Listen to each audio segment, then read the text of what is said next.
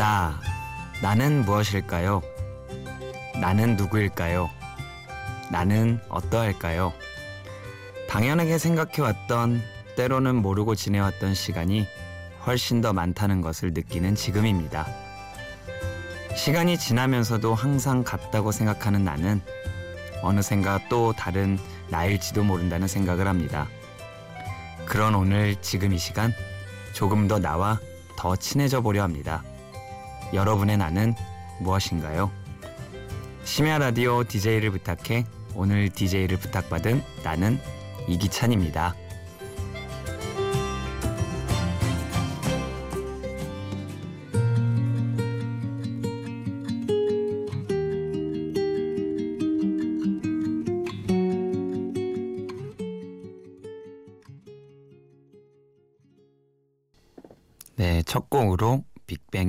You 들으셨습니다. 안녕하세요. 저는 이기찬이라고 합니다. 저는 그림을 그리는 사람입니다. 그림도 그리고 그림을 배우고 싶어 하는 사람들에게 그림을 가르치기도 하면서 미술품 경매회사에서 일을 하고 있어요. 여러분들이 다 아시는 유명한 작가부터 한국의 옛 고미술품이나 다양한 미술품들을 위탁받은 다음에 경매를 진행하는 일을 하고 있습니다. 참 매력적인 일입니다. 참고로 무한도전에서 무도 경매란 코너를 예전에 보신 분이 있을지 모르시겠는데 그때 경매를 진행하신 멋진 여성분이 저의 직속 상사이십니다. 아무튼 이렇게 그림과 관련된 일을 하고 있는 제가 오늘은 DJ를 하려고 이곳에 왔습니다. 제가 지금 여기서 라디오 DJ를 하고 있다는 게 좀 믿기지가 않아요. 신청한 노래를 기다리고 방송에 좋아하는 노래가 나오면 후다닥 공테이프 넣어서 녹음하려고 준비했던 제가 생각이 좀 납니다. 사실 제가 요즘 조금 자신감을 잃어버린 것 같아서 용감하게 나섰는데요. 저를 소개하는 시간을 여러분과 함께 보내면서 그동안 미뤄두었던 제 모습에 오답 노트를 한번 만들어 보려고 합니다. 그럼 노래 듣고 다시 이야기해 볼까요? 원모 찬스의 눈을 감으며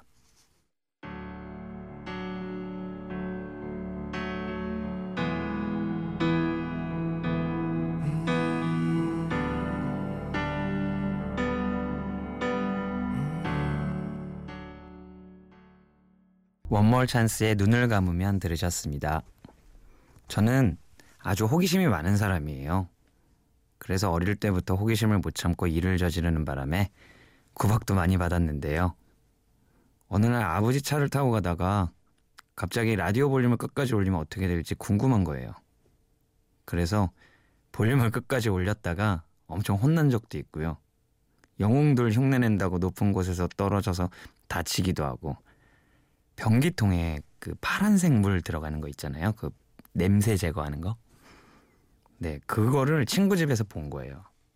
그 친구 집에서 보고 집에 와서 파란 물감 한 통을 변기통에 다 부어갖고 그거 만들기도 하고 또 톰소여의 모험 그 동화책 같은 데 나오는 tree house를 만들겠다고 또 나무 타고 올라가서 장난감 블럭으로 된 집을 만들다가 나무면 뭐 장난감 블럭이면 다 망가뜨리고 난리도 아니었거든요. 그래도 이 정도로 그친 게 다행이라고 생각합니다. 그리고 저는 되게 활동적인 사람이에요. 어머니는 제가 어릴 때부터 그랬다고 하네요. 부모님이 다 주무시고 계시는데 새벽부터 혼자 일어나서 방에 가서 부시럭 부시럭 저 베란다 가서 또 부시럭 부시럭 또 거실 가서 부시럭 부시럭 뭐 냉장고 문 열었다가 닫았다가 엄청 부시럭대고 막 그렇게 시간을 보내고 있었대요. 그리고 아버지가 출근하시고 난 후부터는 시계 앞에서 계속 서 있더래요. 근데 그게 어머니가 오전 10시 이후에 나가서 놀게 규칙을 정해 두셨거든요. 그럼 10시가 될 때까지 시계 앞에서 계속 기다리다가 10시가 되면 땡 하면 튀어나가는 거죠. 그러다가 점심밥 먹으러 들어왔다가 또다시 나가고. 그리고 만화 영화 보는 시간에 들어오는 거. 예전엔 그런 게 있었잖아요. 뭐 5시, 6시쯤 되면은 그 영화, 만화 영화 이렇게 틀어주는 시간. 네. 근데 만화 영화를 보고 저녁 먹고 씻고 전 바로 꿈나라로 갑니다. 그리고 다음 날이 되면 또 어김없이 나가고. 그런데 지금도 변함없이 그렇네요. 항상 밖에서 활동하는 일이 많아요. 지금도 어머니가 물어보세요. 넌 안 피곤하니? 피곤할 리가 있나요? 가만히 있는 게 힘든 사람인데. 또 노래 하나 듣겠습니다. 제 주제가와 같은 노래입니다. 제이슨 무라즈의 미스터 큐리어시티.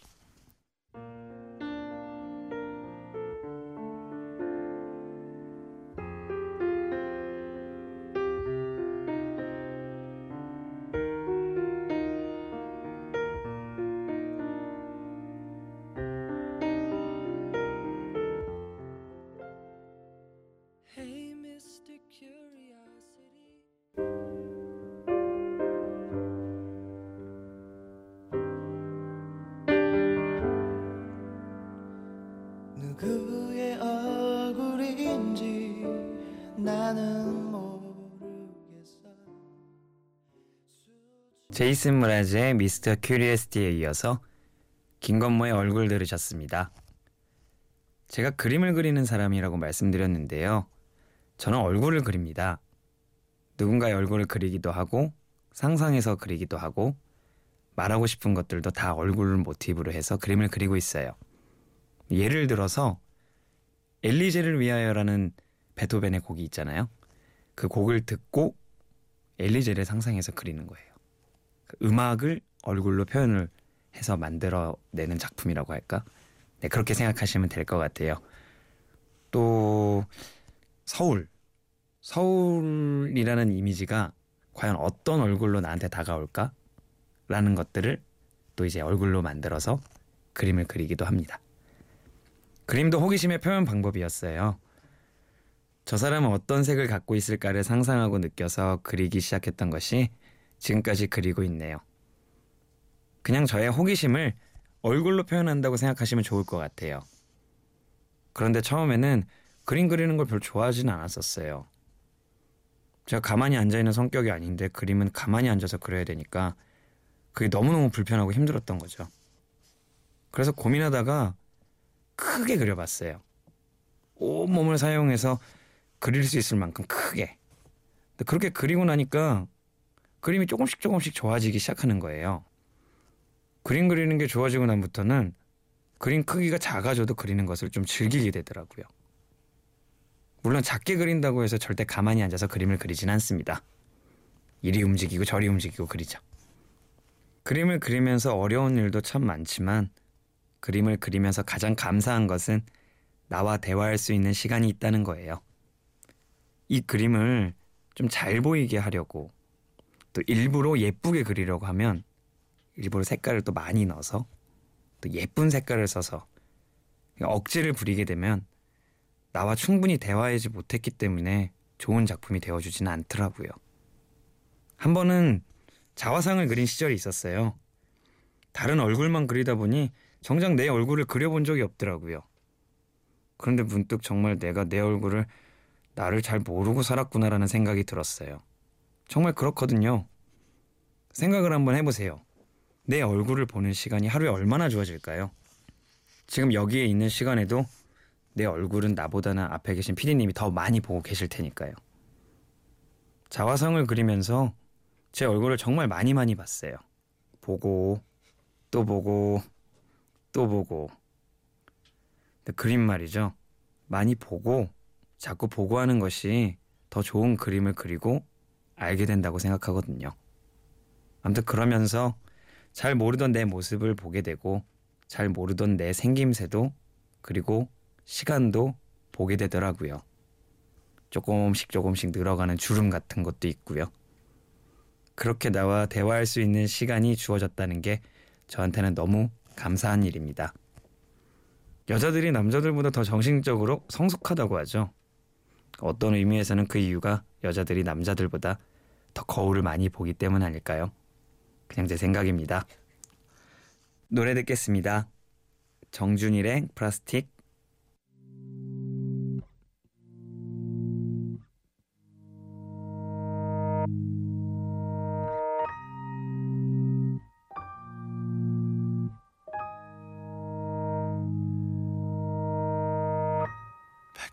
좀 나가보려고 했는데 오히려 뭐가 너무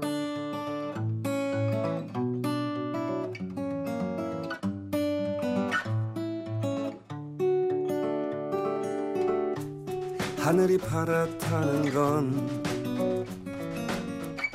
노을이 아름다운 건 정준일의 플라스틱 강산의 얼마나 좋을까 들으셨습니다. 심야 라디오 DJ를 부탁해 저는 오늘의 DJ 그림 그리는 이기찬입니다. 제가 일본에서 유학 생활을 7년 정도 했었어요. 물론 그곳에서 그림 공부를 했고요. 한국에 온 지 어느덧 2년하고도 반이 지났네요. 생각해보면 그때와 나와 지금의 나는 달라진 게 하나도 없는 것 같지만 지금 살아가는 환경에 맞추다 보니 달라진 것만 같아요. 물론 사는 나라도 바뀌었고요. 시간이 흘러서 제 모습도 조금 바뀌긴 했죠. 얼마 전 휴가로 2년 만에 제가 살았던 일본에 다녀온 적이 있었어요. 그런데 진짜 좋았던 건 정말 동네가 하나도 안 변했다는 거예요. 자전거를 타는 사람들도 자판기가 있던 위치도 자주 가던 거리나 가게도 하나도 변함없이 그대로 있더라고요. 물론 2년밖에 지나진 않았지만 변하지 않는 모습으로 그냥 꼭 안아주는 것만 같았었어요. 한국에 돌아와서 느낀 게 참 빨리도 변하고 쉴 새 없이 바뀌는구나 였는데 그게 조금은 버거웠나 봐요. 2년 전 그대로의 모습을 간직한 일본 동네를 다니다 보니까 마치 타임머신을 타고 간 것 같은 느낌? 그런 느낌인 거 있죠. 나는 이렇게 변해가는데 거기 있는 것들은 그대로였구나 하는 생각에 마음이 좀 뭉클해지기까지 하더라고요. 나이 때문일까요? 아니면 환경 때문일까요? 자꾸 다른 사람 눈을 신경 쓰게 되고 망설이게 되고 주체적인 나보다는 객체적인 내가 된 것 같은 느낌? 진짜 나를 잃어버린 것 같은 느낌? 그런데 나뿐만 아니라 많은 사람들이 그렇게 살아가고 있다는 걸 느꼈어요. 어쩌면 우리는 다시 나를 찾고 싶은 마음에 휴식이 필요하고 여행을 가고 하는 것 같아요. 자, 노래 듣고 올까요? 도원경의 다시 사랑한다면.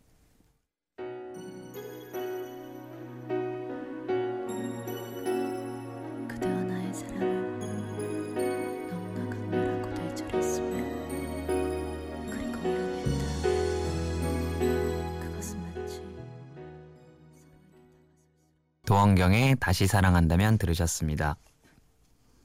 제 일본 생활에서 참 빠질 수 없는 노래였는데요.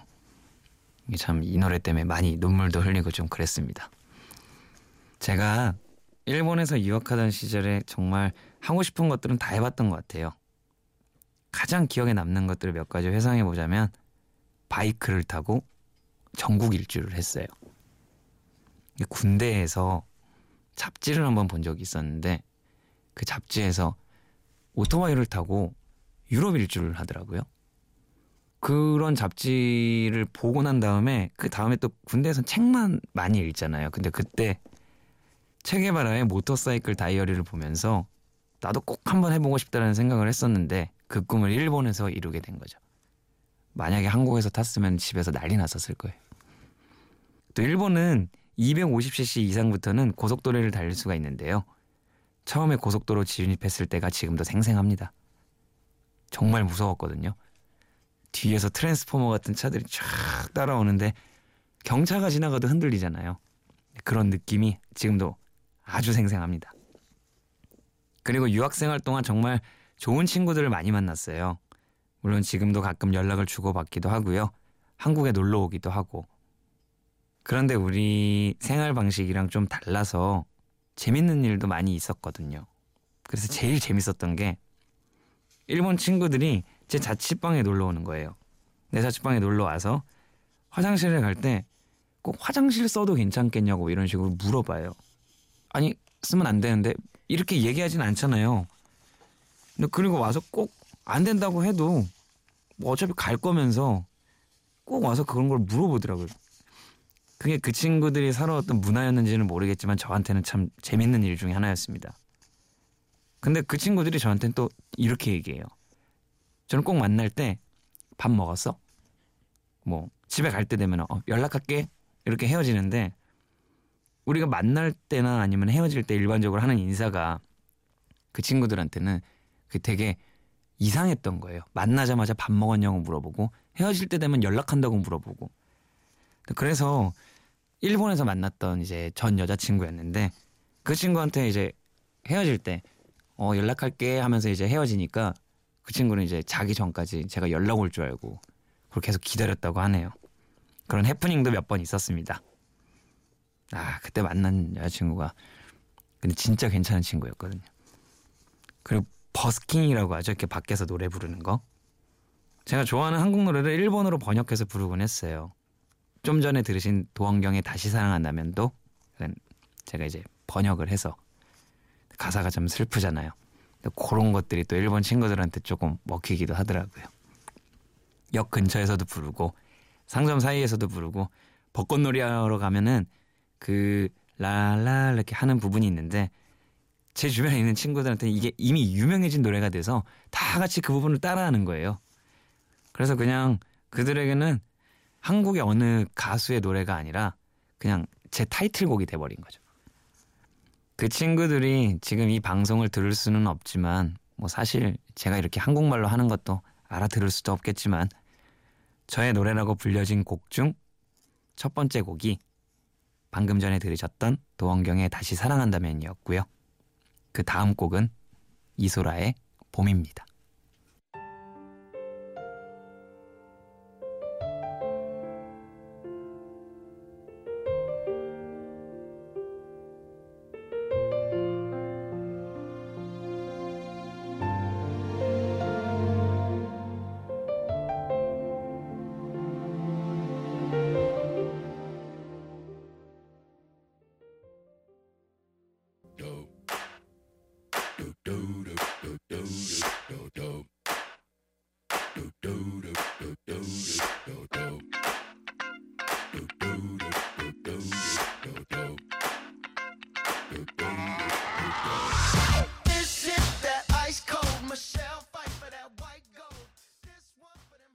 마크 론슨의 업타운 펑크 들으셨습니다. 이 업타운 펑크 이 곡이 또 저한테 또 변화를 한번 주는 곡인데요. 며칠 전에 저한테 좀 영화 같은 일이 좀 일어났어요. 그 이상형이라고 말하면 좀 가볍고요. 또 반했다고 하면 또 너무 무겁다고 할까? 그런 여자분을 만났습니다. 반한다는 게 그게 이렇게 쉽게 오는 감정은 아니잖아요.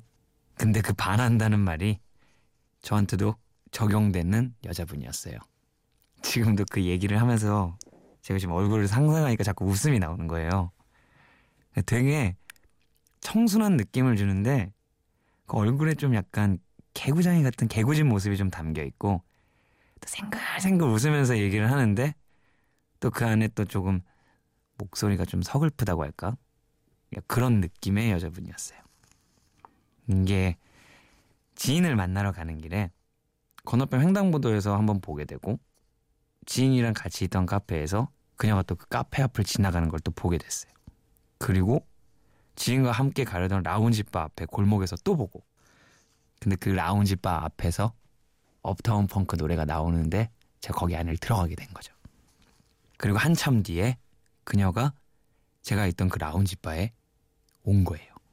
아 이건 진짜 우연이라고 하기도 좀 억울할 정도로 참 신기한 신기한 하루가 지금 시작되는 순간이었습니다. 근데 제가 또 막상 용기가 없어서 말을 걸고 뭐 그런 걸 잘 못하겠더라고요.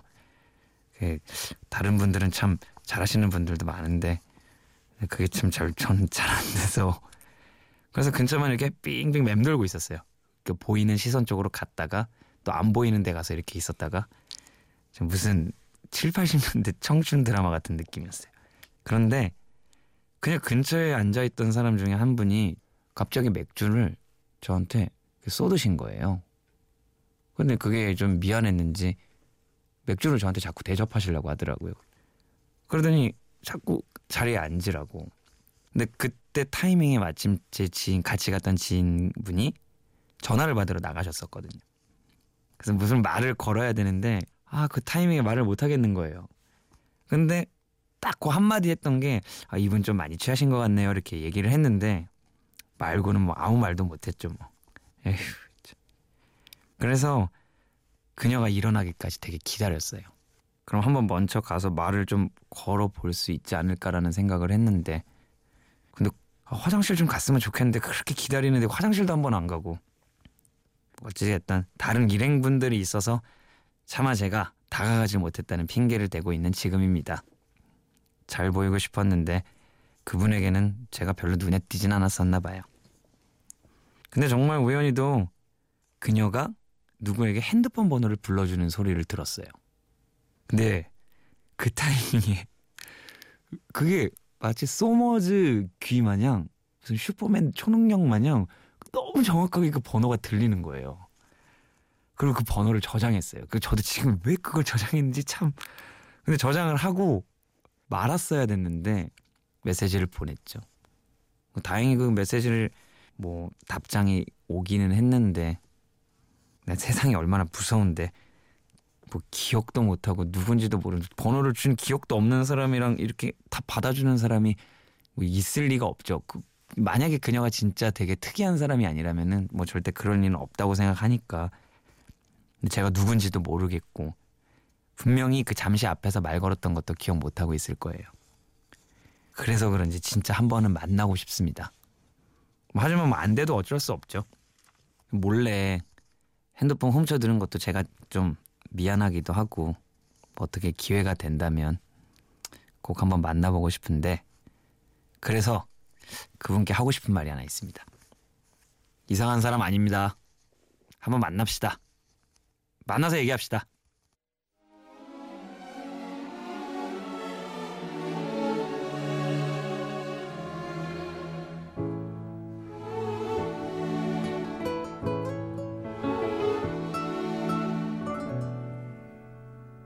처음으로 사랑한다 말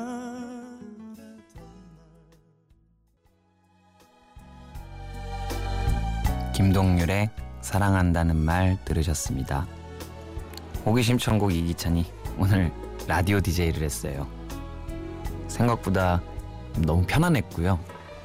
그리고 이 방 안에서 제가 이렇게 얘기를 하고 있는 게 방송이 나간다는 것도 참 신기한 일이고 그리고 가장 큰 건 라디오 DJ 덕분에 제가 그녀에게 만나자고 얘기를 했습니다. 그것만으로도 저한테는 또 새로운 또 즐거운 일이 아닐까 싶네요. 어떻게 들으셨을지 잘 모르겠어요. 뭐 제 얘기를 하면서 풀어나간 내용이었는데 미소 짓는 시간이 될 수 있는 새벽이 되셨으면 좋겠습니다. 심야 라디오 DJ를 부탁해 지금까지 오늘의 DJ 이기찬이었습니다. 고맙습니다. 사랑하세요.